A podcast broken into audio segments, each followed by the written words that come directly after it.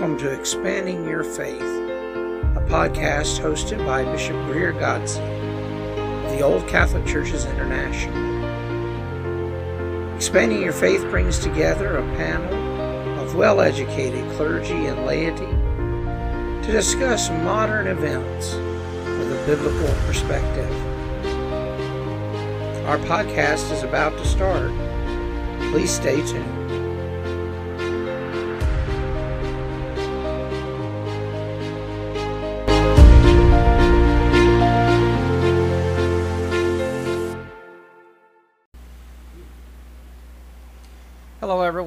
Welcome to Expanding Your Faith. I'm Bishop Greer, and joining me tonight is Father Matt Greetings.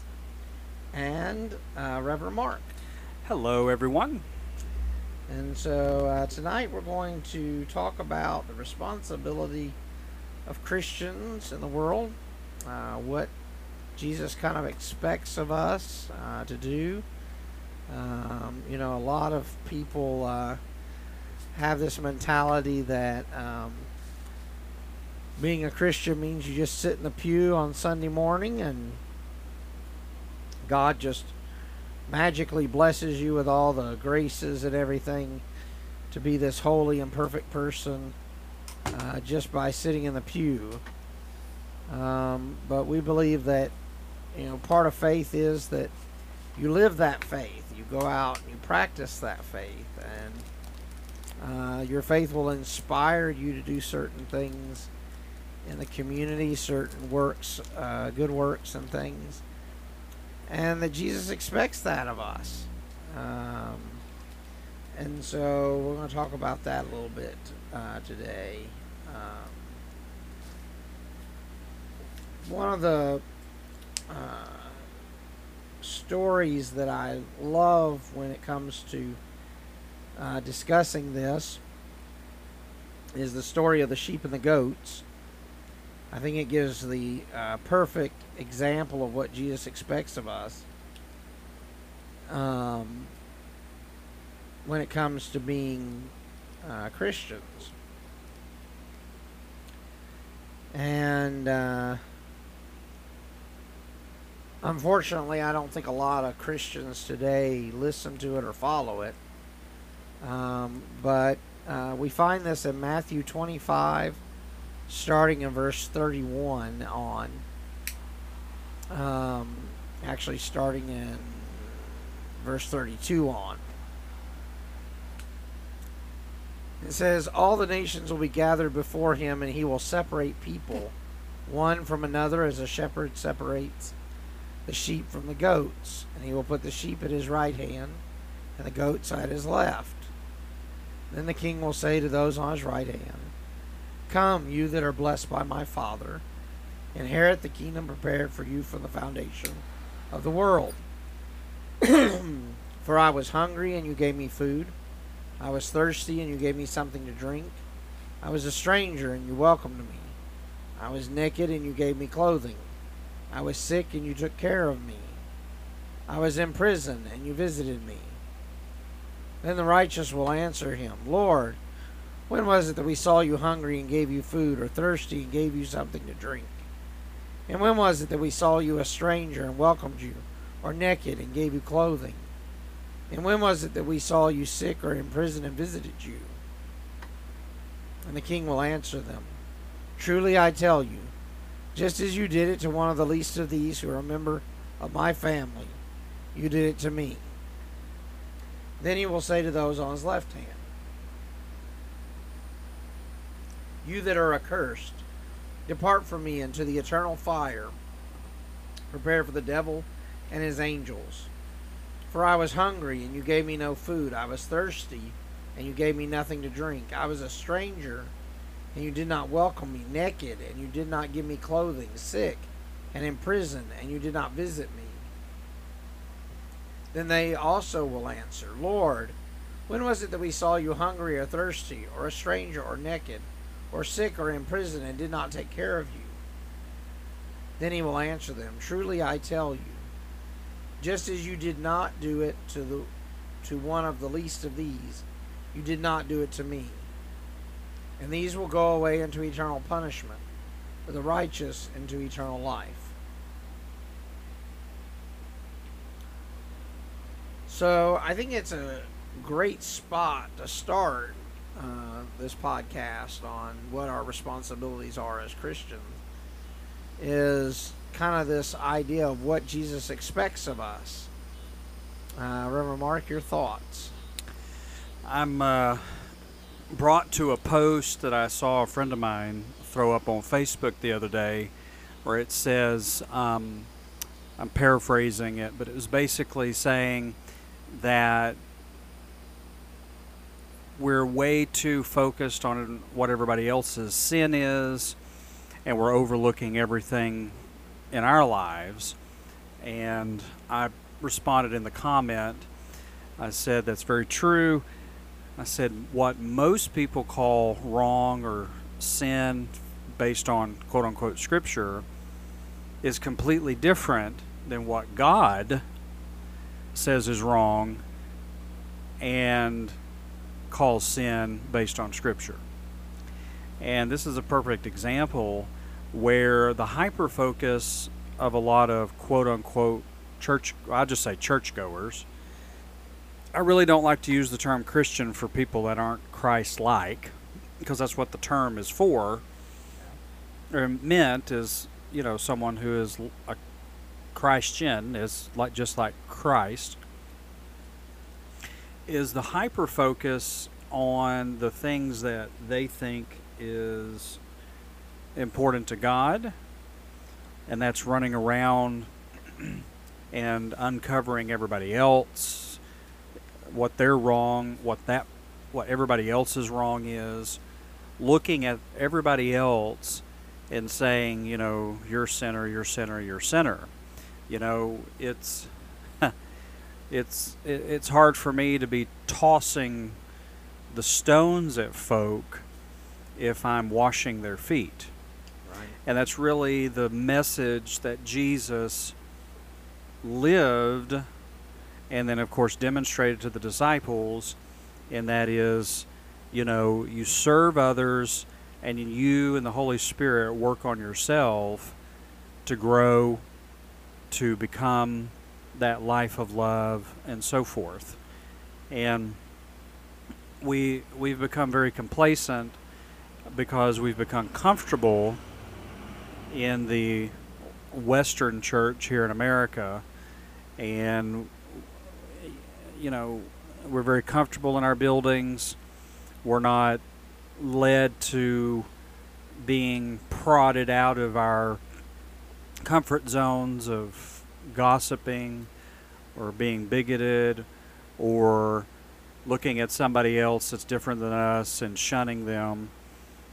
Those are all the things that we're not supposed to be That's right. and that we're supposed to turn from and that we're supposed to look at our neighbors and say, "Hey, I'm I'm here to to show you that light and that love." And we're like we were talking about last week. God is the one uh, who is there to um, to to remind the Holy Spirit's there to remind us and to work on other people. Right. Not that's not our job. Our job is to present the light of the gospel, the love of the gospel, and um, you know Proverbs 14 tells us, "He who despises their neighbor, or they who des- despises their neighbor, is guilty of sin." Right. I don't see that preached in the pulpit much. So if we despise those that come across our path, then the Bible calls us sinners, not that person. And it doesn't matter what that person's doing. It, you know, that person may be a saint or an angel or whatever, or they may be the worst drug addict or um, uh, swindler or robber or whatever walking the face of the earth.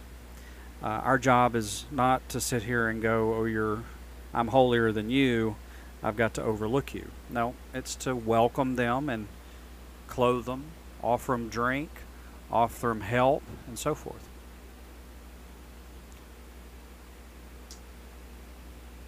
So, my take on the current landscape, if you will, has always been a focus of trying to get people out of the mindset as much as possible. So, a lot of my homilies, you can relate to the or note this or confirm it, but have been focused on what can we do to engage ourselves outside of this box we call church Yep.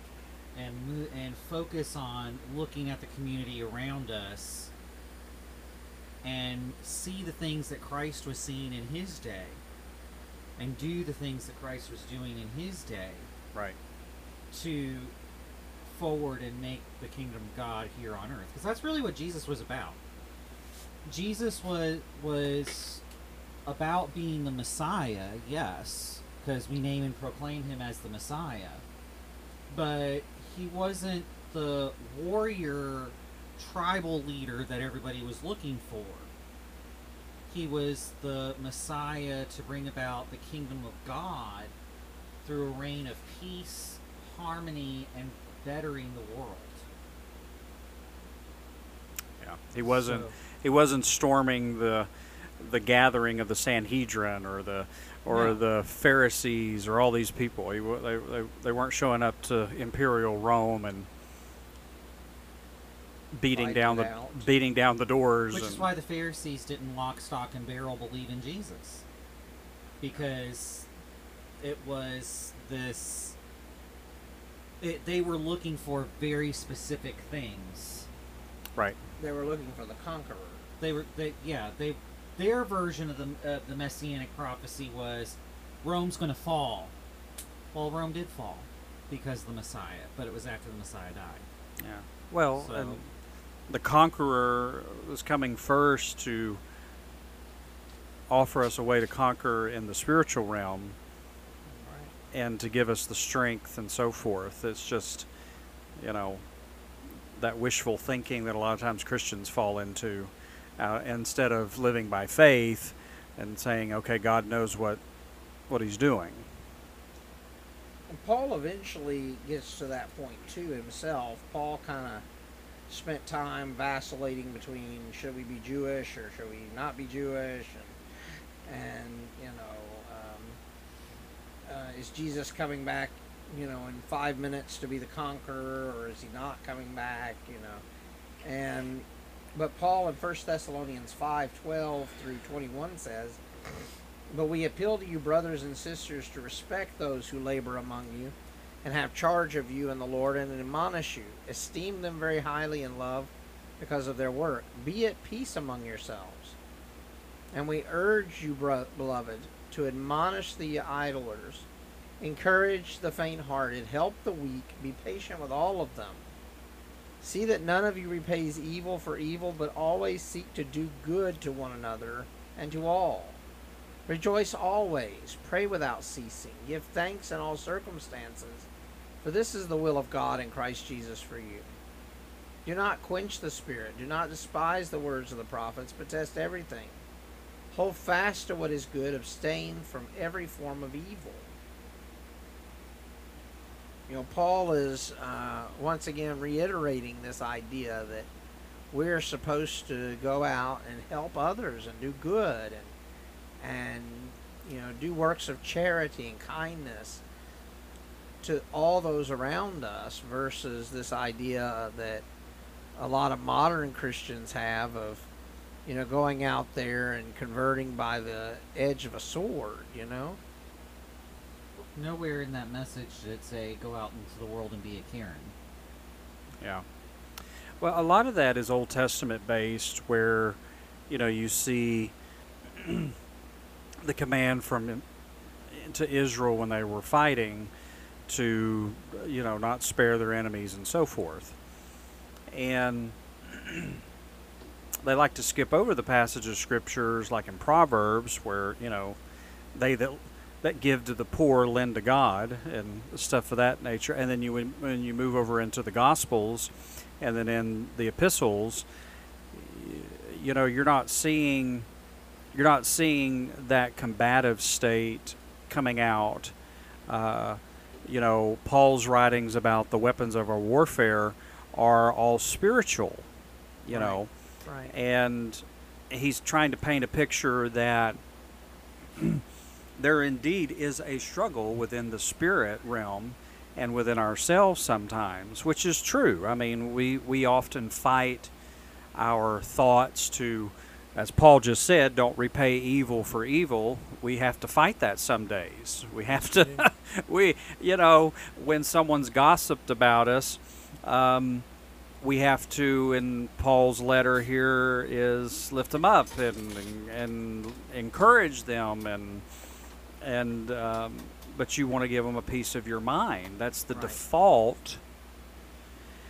And so, um, a lot of the churches come to this place of, you know, we have to be that aggressor in the natural versus praying and believing and with fervency of prayer bringing our requests to God uh, to move and work on our leaders both in and out of the church to move and to help us uh, with creative ways to minister to those that are poor among us and so forth.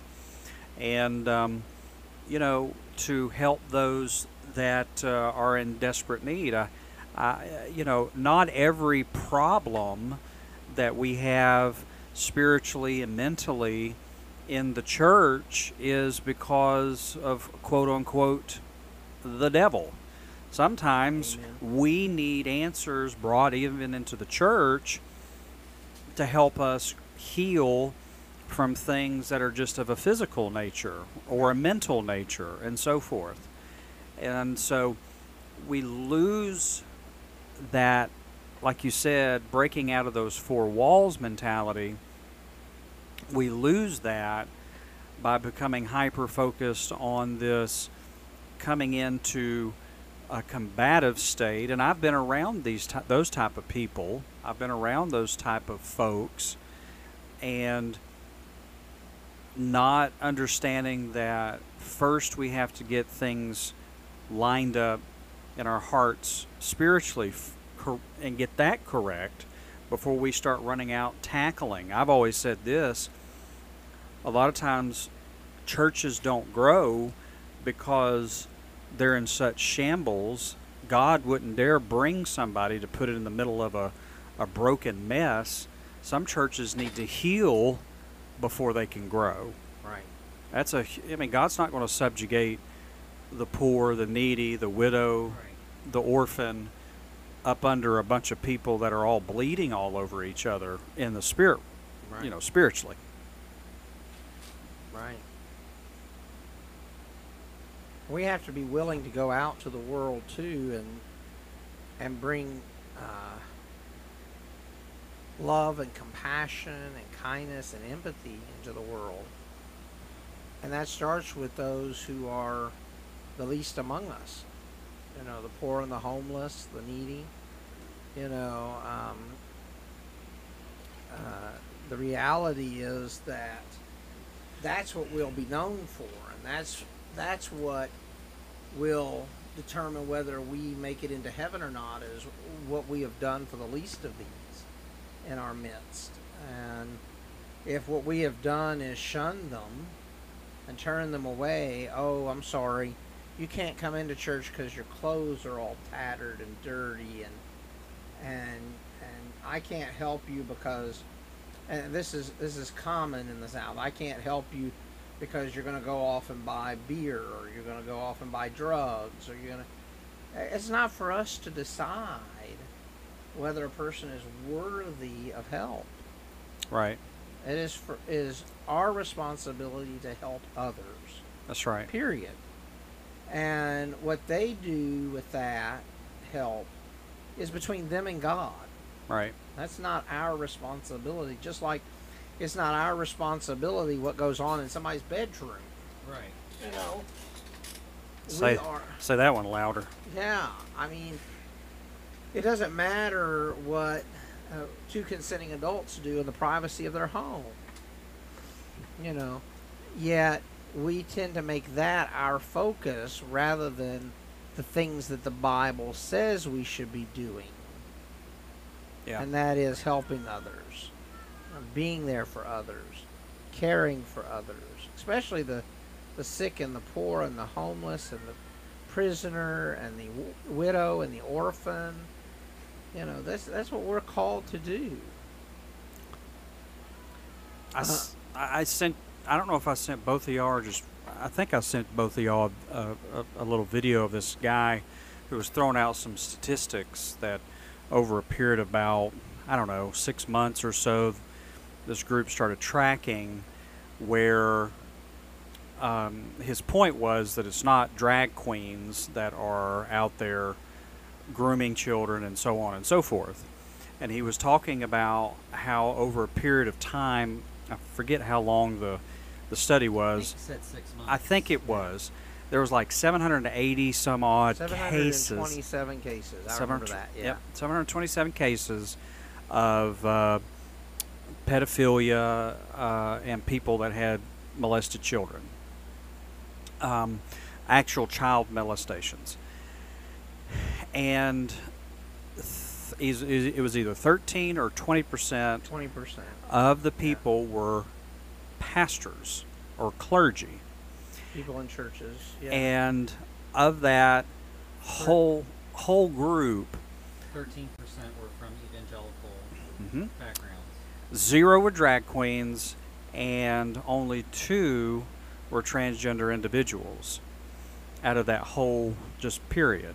727. Yeah. And so, what it tells me is the hyper focus. I'm, I'm not trying to make a debate. What I'm trying to point out is Yeah. the hyper focus on certain things in the church or in the legislation or so forth from quote unquote Christians that are state representatives and so on is so far off from what the gospel's talking about that we lose our we lose ourselves in these needless arguments and the bible warns us against engaging in needless arguments and um, I, you know I, I, I had a uh, a board member years ago who was uh, a marine and he used to say i don't have time for that foolishness and he would just move on Yeah. from needless conversations. Yeah. And sometimes I don't even want to justify talking about that needlessness. What I think is important for us is to reorient ourselves back to this message of separating the sheep and the goats. Right. And for several weeks now, I've been talking about embracing that love through uh, Galatians 5, talking about living our liberty, loving one another, loving our neighbors, and loving God, and living that out and making sure that we are focused on what the basics are. Because it's so easy to get distracted by everybody yelling and screaming about stuff that's pointless, that's not mattering, and get back to there's some real people if you've got people in the church that are doing these type of things to other individuals to children we've got some serious issues and it's not drag queens we've got some serious issues where people are not getting the help they're not getting the actual ministry in the healing for some deep rooted issues inside of their mental faculties that they need Right. and so we're over here focused on this mess off to the right or to and God is saying, "Hey, whoo over here, I need you to cuz I also look at that scripture as far as the poor, the needy and the destitute, not just people that are on the streets, but there's some destitute people sitting in the pews Amen. that are so spiritually bankrupt, if you will, so dry, so whatever. They're all, they're about to end their life. They're about Right. to do something horrible to another person. And those individuals as well, what are we offering them? Right. Are we offering them that drag queens shouldn't read books to children? Or are we up here talking about the living water from the Spirit and the living water from God saying, if you're thirsty, come to Jesus and He will give you that water that you need. Jesus will give you that rest. And we're here to help you. We may not be able to produce it ourselves, God may work through us, but if at least let us point you to God. Let us Right, at least right, right. point you in the direction. And you know, that's been my message. I, I, I it's not my job to judge whether you're worthy of love. God commands me to love you Precisely. despite what I think. And uh, God deems us all worthy of love, and that's Right. that's where I that's where that's where it stops for me. Sorry, I didn't mean to get into a, a lengthy No, rant. Actually, I, I had I had already pulled up very much what you were about to say. Um, that, that's why I started smiling is the, because I was going that direction. The whole, you know, we got to drop the foolishness thing. hmm James chapter 1 verse 19 uh, says, "You must understand this, my beloved. Let everyone be quick to listen, slow to speak, Mm. Slow to anger, for your anger does not produce God's righteousness. Therefore, rid yourself of all sordidness and rank growth of wickedness, and welcome with meekness the implanted word that has the power to save your souls. But be doers of the word, and not merely hearers who deceive themselves. For if there are any hearers of the word and not doers, they are like those who look at themselves in the mirror. For they look at themselves and on going away immediately forget what they were like. But those who look into the perfect law, the law of liberty, and persevere, being not hearers who forget, but doers who act, they will be blessed in their doing. If any think they are religious and do not bridle their tongues, but deceive their hearts, their religion is worthless.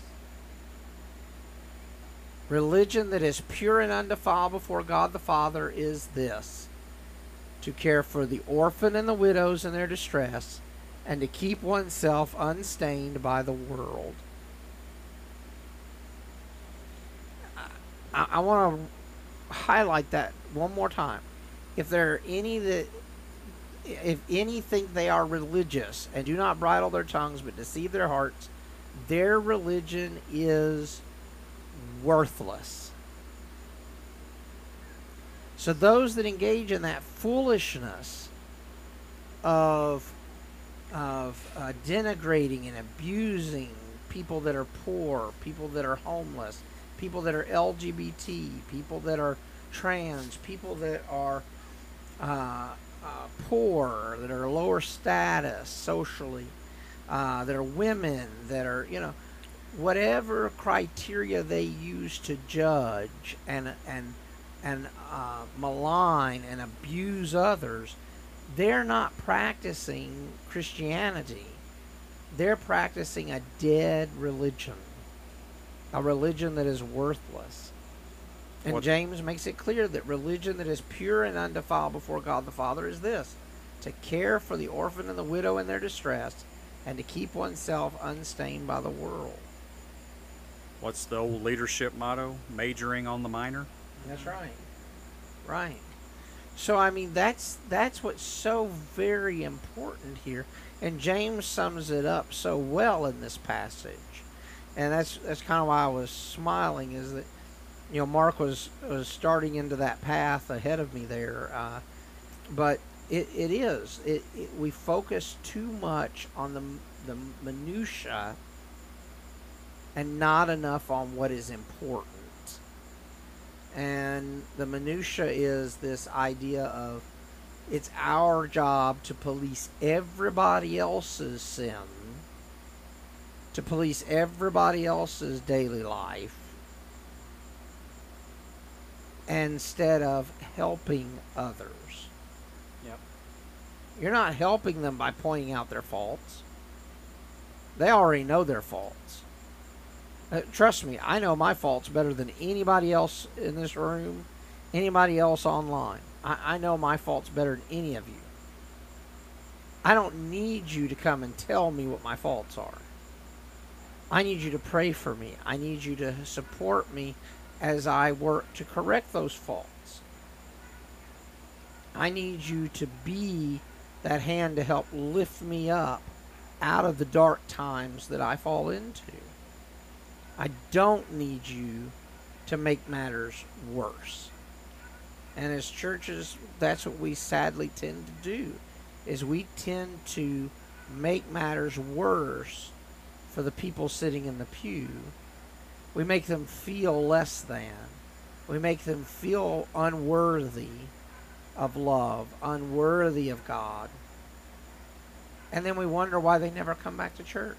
Exactly. You know? Well, if they don't feel welcome, they don't feel loved. They don't feel like this is a place where I can grow and they're going to help me grow. They're going to walk this path with me. They're just going to go somewhere else or never go anywhere else at all. They may just give up on religion, give up on God altogether. Yeah, and I was. Uh, this will sound like a super criticism, but I'm gonna try to hear me out on this. I was raised in a in a in a denomination where we would, you know, the ministers or people would stand up, the prayer, you know, the prayer warriors would Yeah. quote unquote stand up, and they would talk about how, you know, they they fasted all these days and that they prayed for hours and they would do this and they would do that and you know how they spent all these you know days and hours and study and you know and you would just you'd sit there and hear stuff like that and you're like oh god you know i'm just a horrible believer. Yeah. i just don't love god. And you know i'm not you know i used to think that if i don't spend you know all this time and now Right. you know hear me out. I'm not saying that that's not something that we should do that fasting is obviously a healthy thing. It's a spiritual thing. Uh, scripture talks a lot about that. Um, prayer is a necessity and so on but there's a reason why we were warned not to run around talking about our fasting and our praying out in public Right? and why? Because what one person is able to accomplish in prayer and fasting versus what another person accomplishes in prayer and fasting could be two different things. Absolutely. And so I think it's important for us to stop judging don't judge at all, but stop running around and making everybody else feel like they're this, you know, small thing because they don't do all this other stuff that all this other all these other Christians should do or that they do. And it it really is a discouragement and we shouldn't be running around trying to get everybody to act just like us. Right. You know, let again, let God deal with them. Let God direct them and how they should do because the way I live has to be completely different than the way other people live. You know, keep keep God focused, but it has to be because my callings, my purposes, where I'm planted is different than other people. We may have similarities, but it's still different. And so my direction from on high may be different. I mean, I'm all about planting seeds of conversation with people. But when the seeds of conversation turn into judgment and bashing of Yeah. individuals, that's not godly. Oh, you don't pray for at least an hour? Right. Oh. Versus How saying you. versus saying like, "Hey, this spiritual practice is beneficial because of XYZ." Exactly. Exactly. we have to, as um, people of faith, we have to lead by example. You know, the reality is that you can preach to somebody all day long, but until you start leading by example, they're not going to follow what you say. Yep. They're going to look at you and go, whatever. You know. I can't tell you how many preachers that I've been around. They'll get up and preach and preach and preach, and then you go back and you're one on one with them, and they are just the biggest gossipers.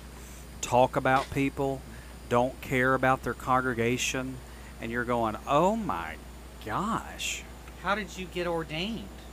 yeah, how how are you know?" And eventually, people see through that, and and you know, we shouldn't be up on a pedestal, but my Lord, as ministers, we should be at least attempting some semblance of leading. Right. I mean, this whole conversation just spurs me back to the biggest quote attributed to St. Francis that St. Francis didn't actually say, which was go out into the world and proclaim the gospel at all times, and when necessary, use words. That's right.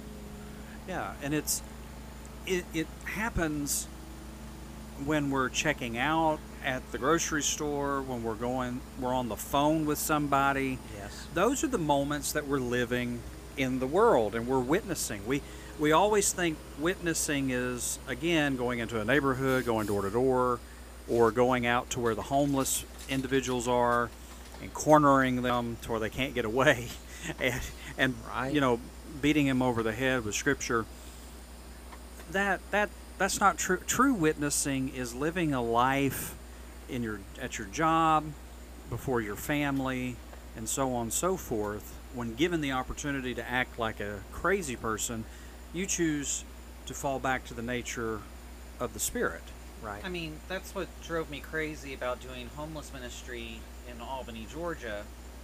Is ours was the only one that did not preach at people before we gave them food. Yep. We didn't even preach. We just handed food and had conversation with them. that's right Everyone else, they brought down these trucks and trailers and set up stage and worship equipment and all this other crap that had nothing to do with feeding and clothing the lonely.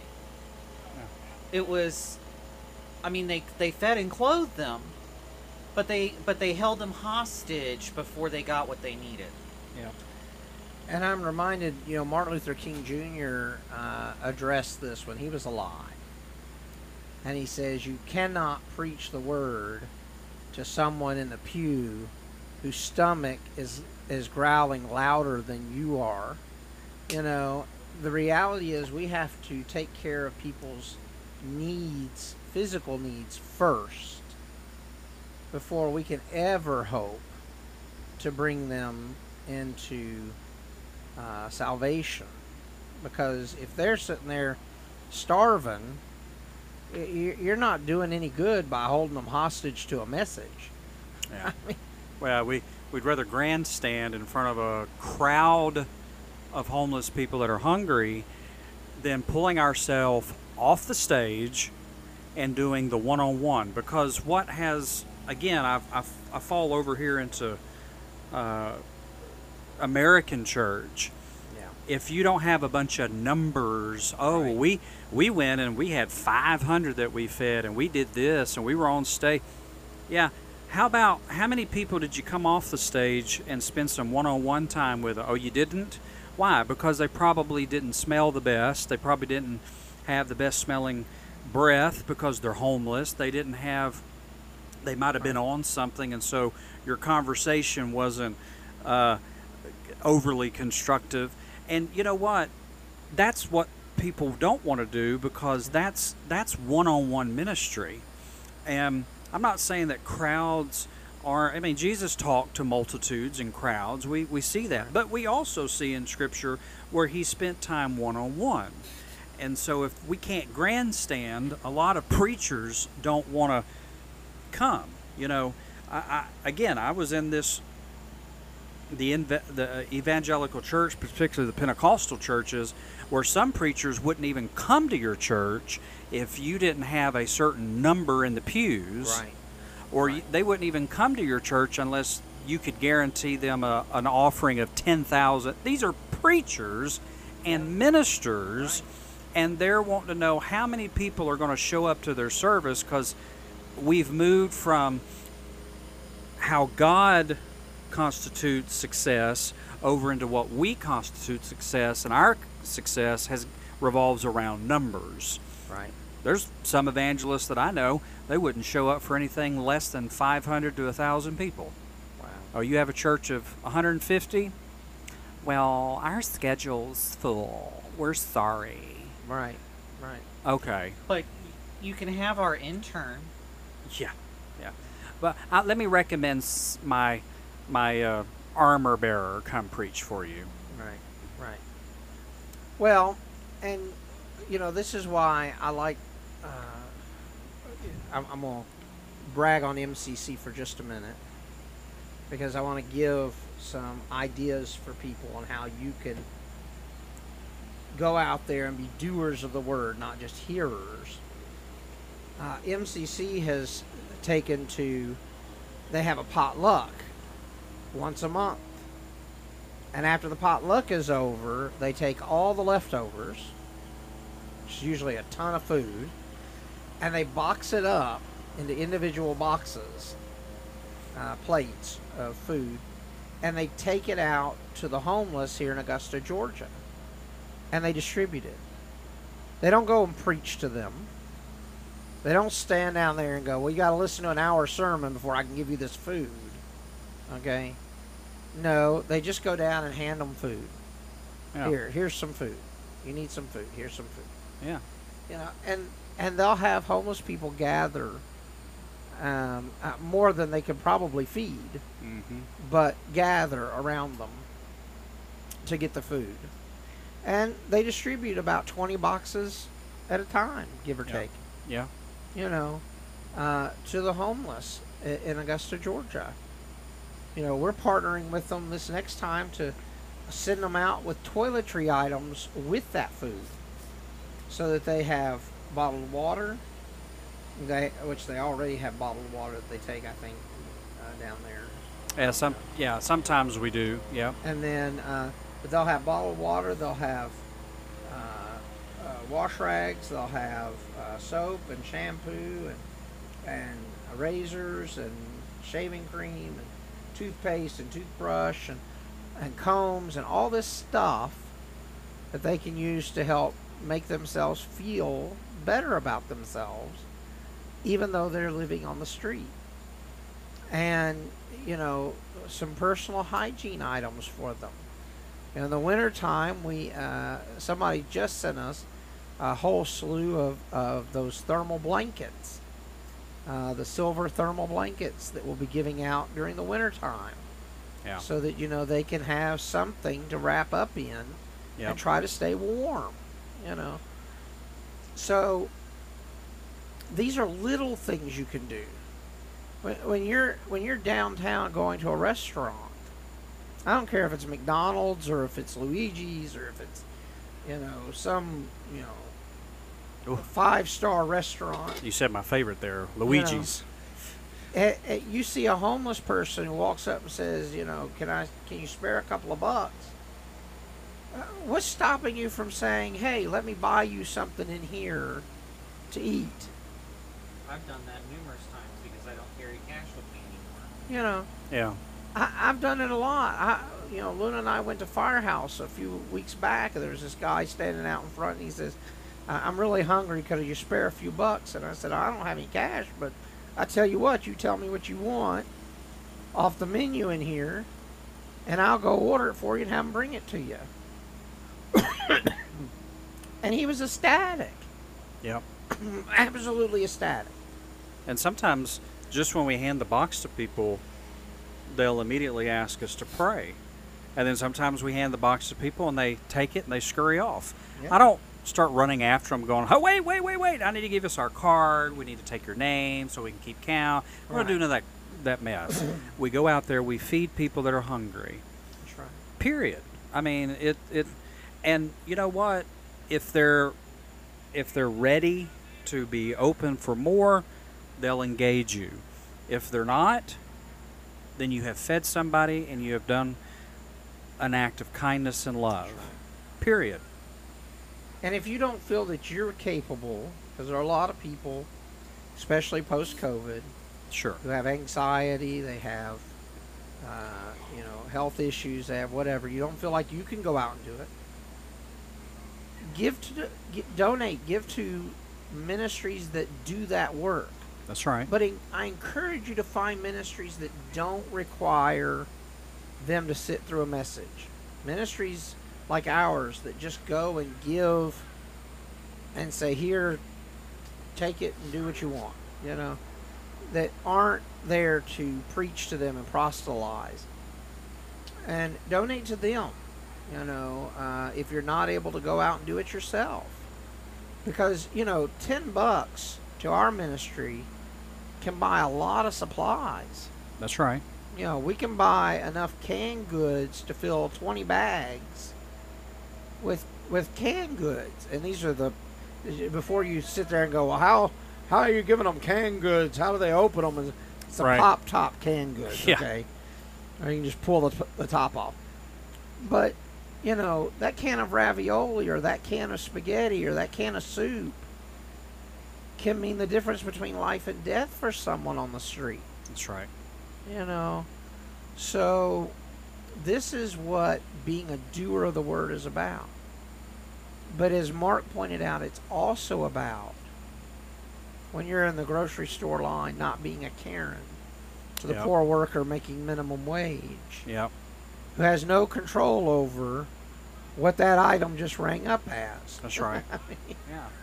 Yeah, and over the phone or uh, talking to folks, just the smallest of things, um, particularly people you don't know. You know, uh, in my day job, my line of work, I have to deal with a lot of uh, well established personalities, and a lot of times over the phone, uh, it can be a little hard, and sometimes you have to push.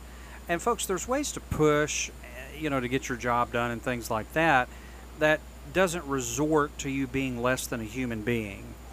And you know, there's no sense in name calling. There's no sense in this and that. It it's it's being that representation of light. You can be a Christian without throwing scriptures or the Bible at folks. that's right It's called simple kindness. And simple, you know, a soft answer turns away wrath. Uh, remembering those passages of Scripture.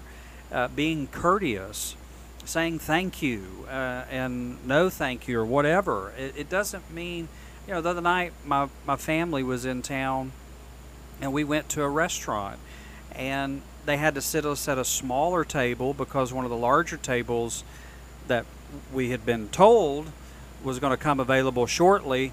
Well, the the people just lingered and lingered and lingered and lingered, and they just kept lingering.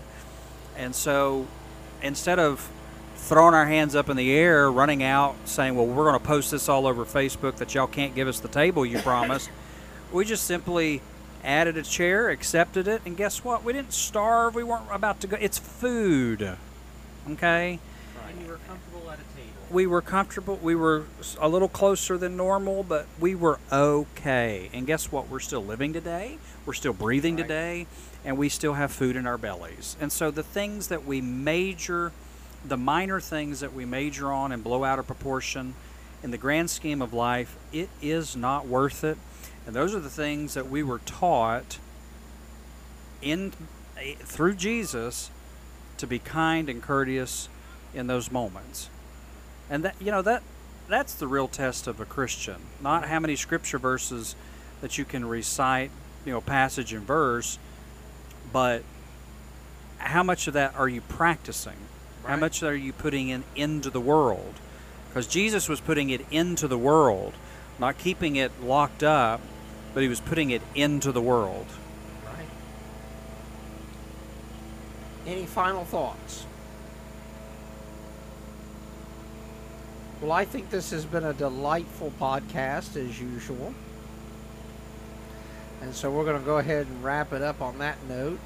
I did want to uh, ask everyone to uh, uh, keep in prayer a dear friend of ours, um, Rabbi Robert Clinton. Um, he had a stroke about three or four months ago and um, I, I spoke with a fri dear friend of mine uh, who's also a mutual friend, of his, and he is not doing well. Uh, it does not look like he is going to survive it.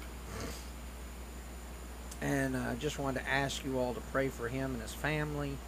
Um, he's got a rather large family, and um, um, you know, pray for them as they go through this process uh, towards his final days here on earth. And uh, um, uh, highly respected rabbi, good man, and uh, um, that he will, uh, um, you know, pass peacefully and the family uh, for peace and comfort during this time of mourning.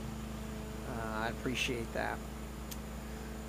And on that note, we're going to uh, say thank you to Reverend Marc and Father Matt for being here tonight. Thank you. And thank you, Bishop, for hosting. Thank you, thank you. And uh, we'll be back next week with another exciting topic.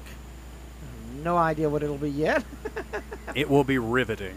But it'll be riveting. I'm sure you all will enjoy. So until then, keep shining bright, my friends.